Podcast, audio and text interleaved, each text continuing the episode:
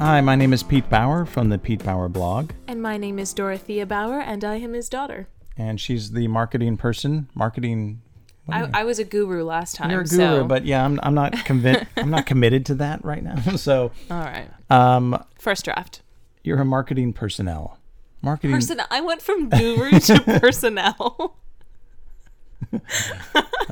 Obviously, we'll need to address this in our next staff meeting.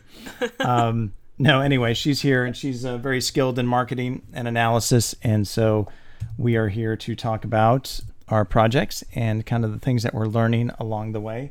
You were just talking about, as we were starting, about how you can't stand when people don't finish things when they start them. well, yeah. Why is that? It just doesn't make sense to me. Like I, my brain can't comprehend why some people will start something and they have time to finish it and they don't. I don't understand why that is. It's one thing if you have writer's block or there's a significant reason why you're stopping something, but to stop it just to stop it makes no sense. Yeah, you know, here's here's a story which perfectly puts that for you in perspective. Your last year in college, you called me and you said, "Dad, I'm getting senioritis," you know, and you've gotten really good grades up to this point. So I'm like, "Well, that's okay. So you'll graduate with like a couple C's or whatever. It's fine. You'll get your degree." And you're like, "No, no, no, no, no. I'm not going to do that." What I'm going to do is is since it's really hard for me to focus, I'm going to do all of my projects ahead of time so that I don't have to worry about them and I didn't understand that at all. Well, I had the syllabus. I uh, mean, No one does that. No one goes, "Gosh, it's really I just want to graduate. I think I'll do my work now 3 months in advance." No one does that. Anyway, but you do, and that's kind of what makes you you. All right, so we wanted to talk about today about the marketplace, the Gabby Wells marketplace that we're entering and where it fits into our consumers' lives. So, to kind of give you guys an example of what we're talking about, when I was a preteen, I had a subscription to a magazine called Guidepost Sweet 16, and I absolutely loved it because it talked about so many different things. It wasn't just about fashion or about celebrities, it wasn't one of those magazines. It had stories about girls my age who were going through real things. One girl I remember went undercover in a fat suit to kind of learn a little bit more about bullying for a project that she was working on.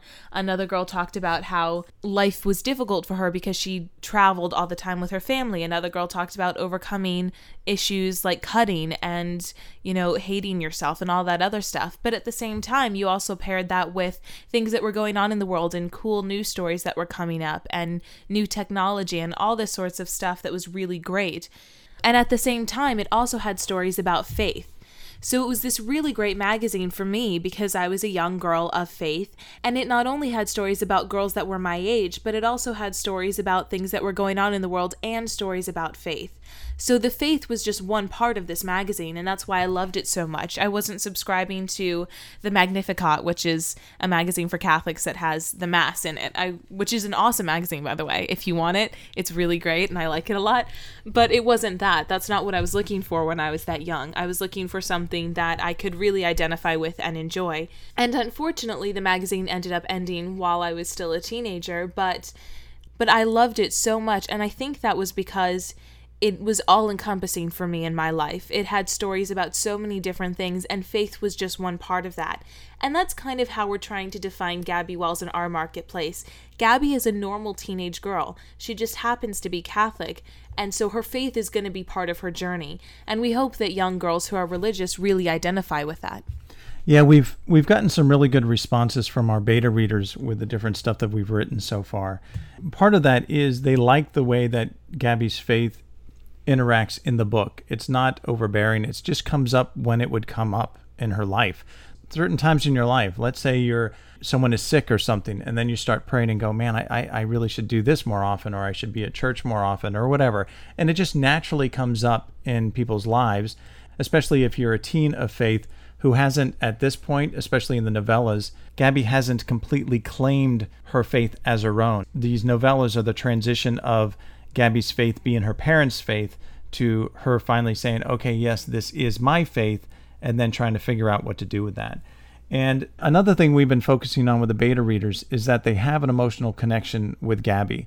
Gabby's a kind of a complex person. She's not always the most likable person, but she's a real person, I think. So we wanted to make sure that her personality and stuff was inviting and enticing and intriguing. And it's been good because when we've asked those questions, and that's something that you need to think about when you're creating questions for your beta readers, when we've asked those questions, we've gotten very different responses. For example, when we asked the question, Do you like the Gabby character? We got, uh, you know, completely yes. But when you say, Did you emotionally connect with the Gabby character? Some people are like, Well, her humor is kind of biting at times. And so I don't always connect with her because her humor is just so biting. And so then we looked at that going, Oh, well, if we just keep her humor, but maybe take some of the edge off, then that may resolve that problem.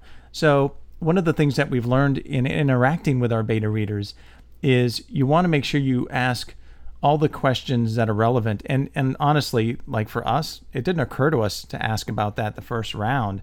But the more depth you get into, the more specific, I guess, you get into the questions, the better the answers are in finding those little nuggets of information that are maybe gaps or flaws in your story that you wouldn't have gotten if you just added broad questions like Did you like the character? Did you like the story? Did you like the faith journey or whatever?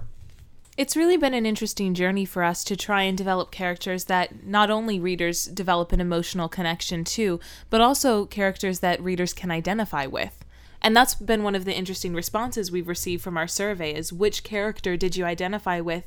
And everyone had a different one. Yeah, it was interesting because we went out of our way to when we created these characters is that when you would look at them, if you were to see them on the street, you would immediately categorize them into their specific categories, but they have a lot more deeper levels. And so, behind like an onion, the more you peel down, the more you realize that, you know, the beautiful model rich girl doesn't have it all like you would think, or the geeky guy isn't nearly as much of a wimp as you may think he is. And there's just a lot of different layers in there.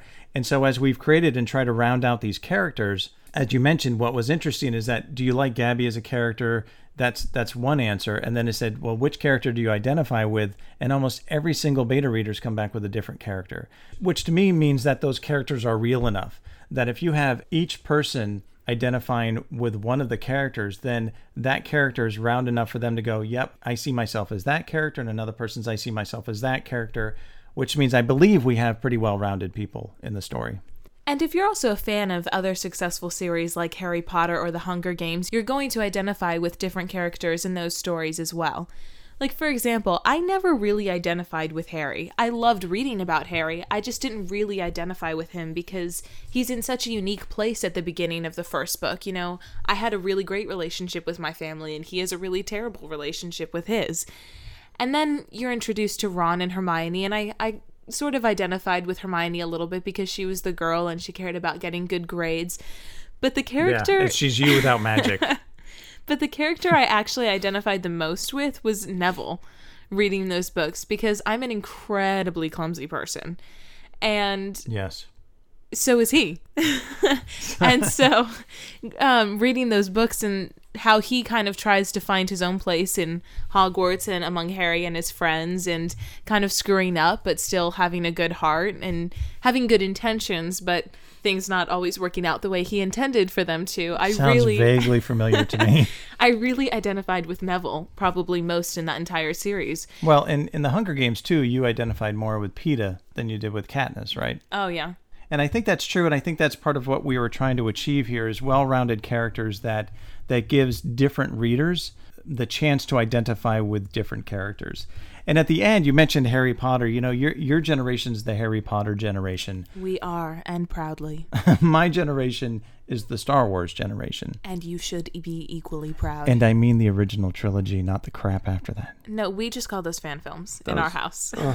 so what's really great about those stories is they they somehow tapped into something in the culture at that time that just was like wildfire. And it was more and we talked about this last time where part of the the magic of Star Wars was especially after Empire Strikes Back and the end of Empire Strikes Back that time between Empire Strikes Back and Return of the Jedi coming out was insane. People talked about was Darth Vader really his father for 3 years until that movie came out. And you guys because everything's on demand and there's this binge consumption model out there, you guys don't have to wait for anything. And so it's surprising even where everything was accessible when these books came out, Harry Potter still did that because you had to wait for the next book to come out.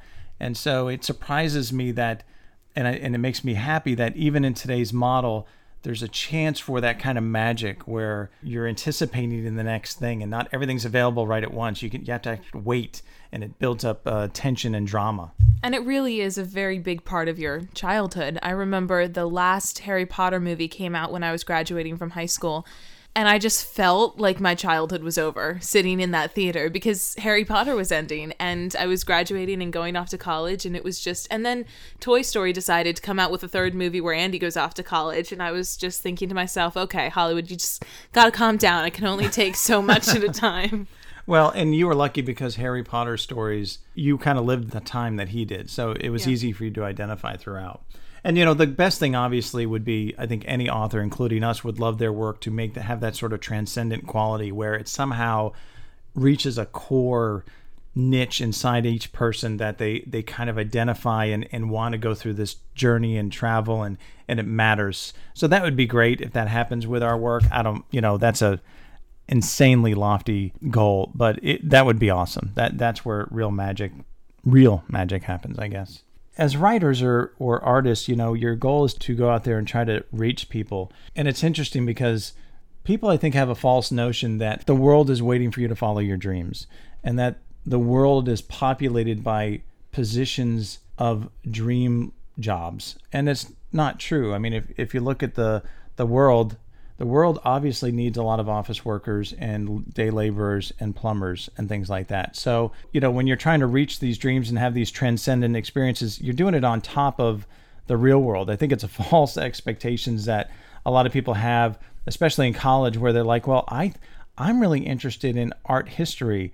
Well, you know, that's great, but there's no jobs for art history. So to have the expectation that you're going to get out of school and have a job doing what you love to do, that'd be great. But oftentimes you have to make that happen somehow. And that's kind of what we're trying to do with what we're doing as well. And, you know, one of the challenges that we have is, well, we call it the Matt Maher equation, but Matt Maher is a, he's a musician and he's a friend of the family's and he's quite popular in the Christian music scene. And the Matt Maher equation just comes up, and it's a it's a general term we call just because we know Matt Maher. But a lot of Christian artists have to weigh the Christian. I don't know. Think of two scales. One is the Christian component, and one is the entertainment component. And you could look at this like with with the movie Noah recently, right? There's the scales there that have to be balanced with enough Christian elements to attract and retain the Christian fan and enough non I don't want to say non-Christian, but generic entertainment elements that will entice anyone else. Again, we, we call it the Matt Maher equation only because we know Matt, but it's a challenge that any Christian artist would do. And it's something that we've talked about extensively in our meetings where as we said from the very beginning, our storyline is the what we consider the Paul to St. Paul conversion story. It's what does a character of faith do after they understand what their faith requires of them. And we talk about that, you know, like, well, we want to honor that. But as we've just said, is that our book isn't a Catholic book per se, it's about a character who is Catholic. So there needs to be enough Catholic in there to entice Catholics. There needs to be enough Christianity in there to entice Christians. And obviously, Catholicism is Christian, but you know what I mean? People think of those, some people think of those differently. I don't know why. And then it also has to have enough raw entertainment value to hopefully reach people outside of the faith. So that's just been a, a tough kind of thing. We, we've had those discussions with our beta readers, and they're like, well, I don't know if this is Catholic specific enough, or, and then you have other people go, no, I love exactly where it is right now. So we haven't really figured out that equation yet, but it's something that I think I have much more appreciation for, for any artist that's trying to represent a Christian element of, of faith in their entertainment in a way that is enjoyable by both Christians and non Christians. And there's such a potential for risk in these kinds of stories. It's one of the reasons I really enjoy sci fi stories, not necessarily because they have high production value, but because the risk is so much greater when. If you press a button, all of a sudden the universe explodes. right. Um, the risk is so much greater when the consequence is eternity, and that's really what our characters struggle with. Right. Is the risk is that faith component adds a level of eternal risk which wouldn't exist without it. And we love Matt's music, all of it. And and we've just seen his him grow in his music from the early albums to the later ones.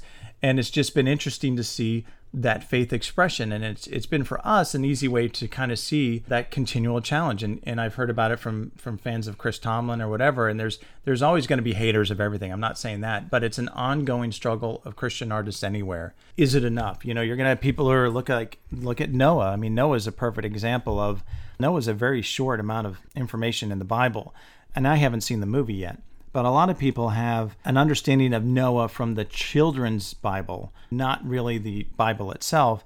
And so there's more of a cultural understanding of Noah than a biblical understanding. Because when you read the biblical understanding of Noah, it's very limited in in its information. So if you're a filmmaker, or if you're going to write, let's say, a, a hundred thousand page fiction or or semi fiction book on Noah, you have to fill in a lot of gaps. And so that's just a, an ongoing challenge that Christian artists have to do is how they express their art while still upholding and reflecting their faith and balancing both that for believers and non-believers. Well, one of the characters in our stories is actually not a person at all, but the city of Safety Harbor, where the story takes place. Yeah, Safety Harbor is a great little town in the Tampa Bay area. We had spent some time there, and it's a wonderful place. It's the small little town surrounded by bigger towns, and it's it's just amazing because you just drive off the main road and suddenly you're in you feel like you're in small town america even though you're five miles away from everything. Everything wonderful like you know if you need to go shopping or to the movies or anything it's just a couple miles up the road. And all of the theme parks are only two hours away. And all of the theme parks are even closer actually over in tampa. So it was just an idyllic little community in the tampa bay area. I grew up in st petersburg so I'm very fond of the Tampa Bay area. So when I was looking for a location to put the Gabby Wells world in, having had some experience in Safety Harbor, it just was one of those places. I mean, I could have put it in St. Pete, where I grew up, or Tampa, where I've been plenty of times, or any of these surrounding cities.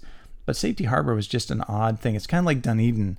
Dunedin's similar. They have this really cute little main street, and it seems like a small town in the middle of big towns. And Safety Harbor's the same way. So I had to pick a location to put the characters in, and Safety Harbor just seemed to fit because it it was convenient from a storyteller's perspective because you could have that small town feel. You could have a small town sheriff. You could have this tight knit community, but that also has easy access to all the big city stuff that you need. Literally within 10 minutes, you could get anything you need. So it was just kind of a convenient place to go. But having done that, I spent some time in Safety Harbor and looked at all the different locations. And a lot of the stuff that is in the books actually exists in real life. And then some of it obviously doesn't. Like the main street that's in the books exists. The hardware store doesn't anymore. It used to exist for many years and it was an awesome little place to go inside. Safety Harbor has a gazebo, it has a pier, that has a spa, it has the churches, it has the big oak tree it doesn't have a high school because it's not big enough for a high school, but it does have a middle school and, a, and an elementary school. It does not have a sheriff's department. It does not have its own sheriff's department. It's actually Pinellas County Sheriff covers the Safety Harbor. We've known people who have, have been in public office in Safety Harbor and they're not nearly as morally challenged as some of the characters in the book. Just like anything else, it's a combination. It's Safety Harbor is inspired by it, but I was so taken by it. You know, I first got exposed to Safety Harbor when my wife and I, when I was working, I got as a reward for a project a gift certificate to the spa. And so my wife and I, we went to the spa and then we walked down Main Street and I'm like, oh my gosh, this place is like a little piece of heaven. And so that's where I never forgot about it. If people are inspired to come visit Safety Harbor because they read these books, that's awesome to me. I just think it's one of the coolest little places in the world. And I don't know where I'm going to retire, but if it ended up being Safety Harbor, that wouldn't be so bad. I think your love of Safety Harbor definitely comes through in the books. Yeah, it's just it's like, you know, I grew up watching watching like the Andy Griffith show where they had this little town in Mayberry and you know, it just it was just one of those places like, you know, wow, this is there's these towns actually exist. And what was so odd about Safety Harbor is its its location. It's literally, you know, I researched it and it's geographically like it's this landmass that sticks out into old Tampa Bay. And so there's no reason to go down that landmass. If you're going like from Clearwater to Tarpon, or if you're going from Clearwater down towards St. Peter, Tampa, there's no reason to go through Safety Harbor. The only people who go through Safety Harbor because the way it juts out into the water is people who live in Safety Harbor. So it's just one of these places that that is just lucky geographically to be there, and that's how it retains its small town feel. When I drove through it and, and was researching it, I'm like, man, I wish I would have grown up here. This would have been a great place to, to raise kids. So, out of all the places that I knew in Tampa Bay, I, I couldn't think of a better place to put it than Safety Harbor. I feel like we should almost contact the city and kind of find some marketing opportunity there because you've been so good for their tourism office in this particular podcast. Yeah. Well, I don't know. Like I said, there are some corrupt people in positions of power in our story. So I don't know if they'll really like Oh, that. yeah, yeah. yeah. So anyway, um, but it seemed. I mean, you have to set it somewhere, right? A, Yeah. a book. This version of Safety Harbor is like my made-up version of a Florida Mayberry, a cool little small town. So if you get a chance, check it out. It's really cool. Well, switching to marketing, we've had some interesting challenges presented to us in this whole process, mainly stemming from the fact that we have almost no money. Well, we have some money, but yes, it, it's a challenge with any startup. I mean, really, if you're thinking of a, this as a business, and you really have to think of it as a business, as we've talked about before, there's startup costs. So we have some anticipated costs, but the challenges on a limited budget of, of making the most of your money, and that's that's really what you're talking about. Well, and when you're self publishing as well, certain funds have to be allocated for the development of the book, for paying an editor, or proofreading, or book covers, or having the book printed if that's what you want, or any of the processes of getting the book available online. All of that money has already been spent even before you write the check. Right. You should anticipate, I don't know, at least a thousand dollars on getting a book cover and getting editing on those. You should just plan that. Now you may get it for less or more, I don't know, but that's a really good rough estimate is you're going to spend at least a thousand bucks on that. But that's like any other small business. You know, if you really have to approach it as that, a small business, and their startup costs, and your books are your product. It's your menu item, it's your widget, it's whatever. So in order to get your product to market, you're going to have to invest money, as little as that may be.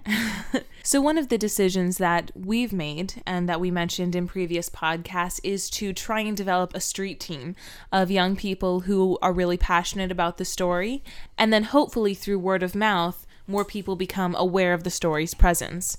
And another thing that we've previously discussed on some of our earlier podcasts is figuring out what our potential readers like to do with their time, especially what they like to do when they're trying to have conversations about faith or when they're seeking faith based literature or faith based communities, any of that stuff. Where do they go for that? And when we were doing research, we found a lot of people are really passionate about the best youth conferences in the nation for religious youth. There's some really great ones out there, and they sell books there and they have speakers there. So, one thing that we're pursuing right now is the opportunity to maybe book some speaking engagements or put our books in places that those conferences are going to be held. And contacting youth group leaders and seeing if they would be interested in reading the books and sharing it with their kids as well in their groups. Yeah, because what we're trying to do, and this is, I mean, obviously, we don't want to go to conferences that don't align with with what we're with the stories about. Uh, we talked about that all the time about you don't want to misrepresent what you're trying to sell. Like, you know, for example, a friend of ours wrote a really nice book that's really a pro life book, a pro life approach to a, an unplanned pregnancy. And so that would be good, let's say, at a pro life rallies up in Washington, right? That would, if she could somehow align herself with that, that would be great. Our book really wouldn't fit in that thing, right? Because we don't really address that issue.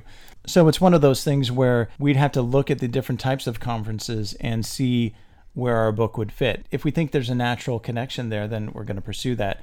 I think youth group leaders are another group of beta readers that I'd like to get involved because they could help us make sure that we're presenting the character in a way that does fit them potentially recommending that book to their kids in their youth groups, not because of the sales piece, but because it, it augments their faith journey. We did the same thing when we made our web series. You know, the whole goal of our web series back in the day was as a conversation starter, an entertaining conversation starter for youth groups. That was the whole intent was here's a 10 minute funny story they deal with a moral challenge. Here's a study guide that they can use, that youth group leaders can use to then use that entertainment source to actually promote a discussion about that faith challenge. And so we want to do the same sort of thing if it fits with youth group leaders in these novels is the way we're presenting these stories is there value there for youth group leaders to use them in a way that can help them engage in conversation with their youth about the different moral challenges that Gabby's facing. So that's something that we talked about a long time ago, but we've never really started to put a lot of effort behind it because we just weren't there yet. But that's something that we're going to spend a little more time doing. So, as important as it is to develop a street team of people to recommend your story to others, it's also equally important to be aware of, like we previously talked about, where your book fits in the marketplace. And you're not going to be able to do that if you haven't read the other books in that genre. So, one of the things that we're doing right now is we're looking into popular mystery series that teens read, like Pretty Little Liars, for example, and seeing how they compare to our story and where our story fits in this marketplace. In addition to that, we're also looking into other non mystery stories like John Green's A Fault in Our Stars, or The Hunger Games, or Twilight, or these other stories that have also been incredibly successful. But what we really want to focus on is young adult mysteries, and that's kind of what we're doing the most research on right now. Yeah, and as we talked about, the faith component kind of makes our book a little different. So it's going to be very hard to find like books in that respect. So that's what Dorothy is talking about, which is if we want to go attract the average teen, then we have to look at those books that could be really good mysteries, but don't have that faith component and see if there's any connection or similarities that we could legitimately say, if you liked this book, you would also like Gabby Wells. That's kind of what you want to do in this virtual landscape is a lot of people come across books not because they found your book, but because your book is recommended after they bought another book. So, your responsibility as an author is to kind of find out where your book fits in the landscape. And there's not a lot of faith based mysteries. There's not a lot of Catholic Nancy Drews out there or whatever. So, that's just one of the challenges that we have, but it's an important marketing aspect because you want to effectively connect with the average teen using the material that they enjoy reading. It's a really great opportunity, actually, I think, because these books already have an established fan base. And right. if we can kind of tap into that, we have a greater potential for success. Yep. And I think if we achieve from a quality standpoint what we hope to achieve, then I think it's not a leap to say that these books could be enjoyed as well from those people.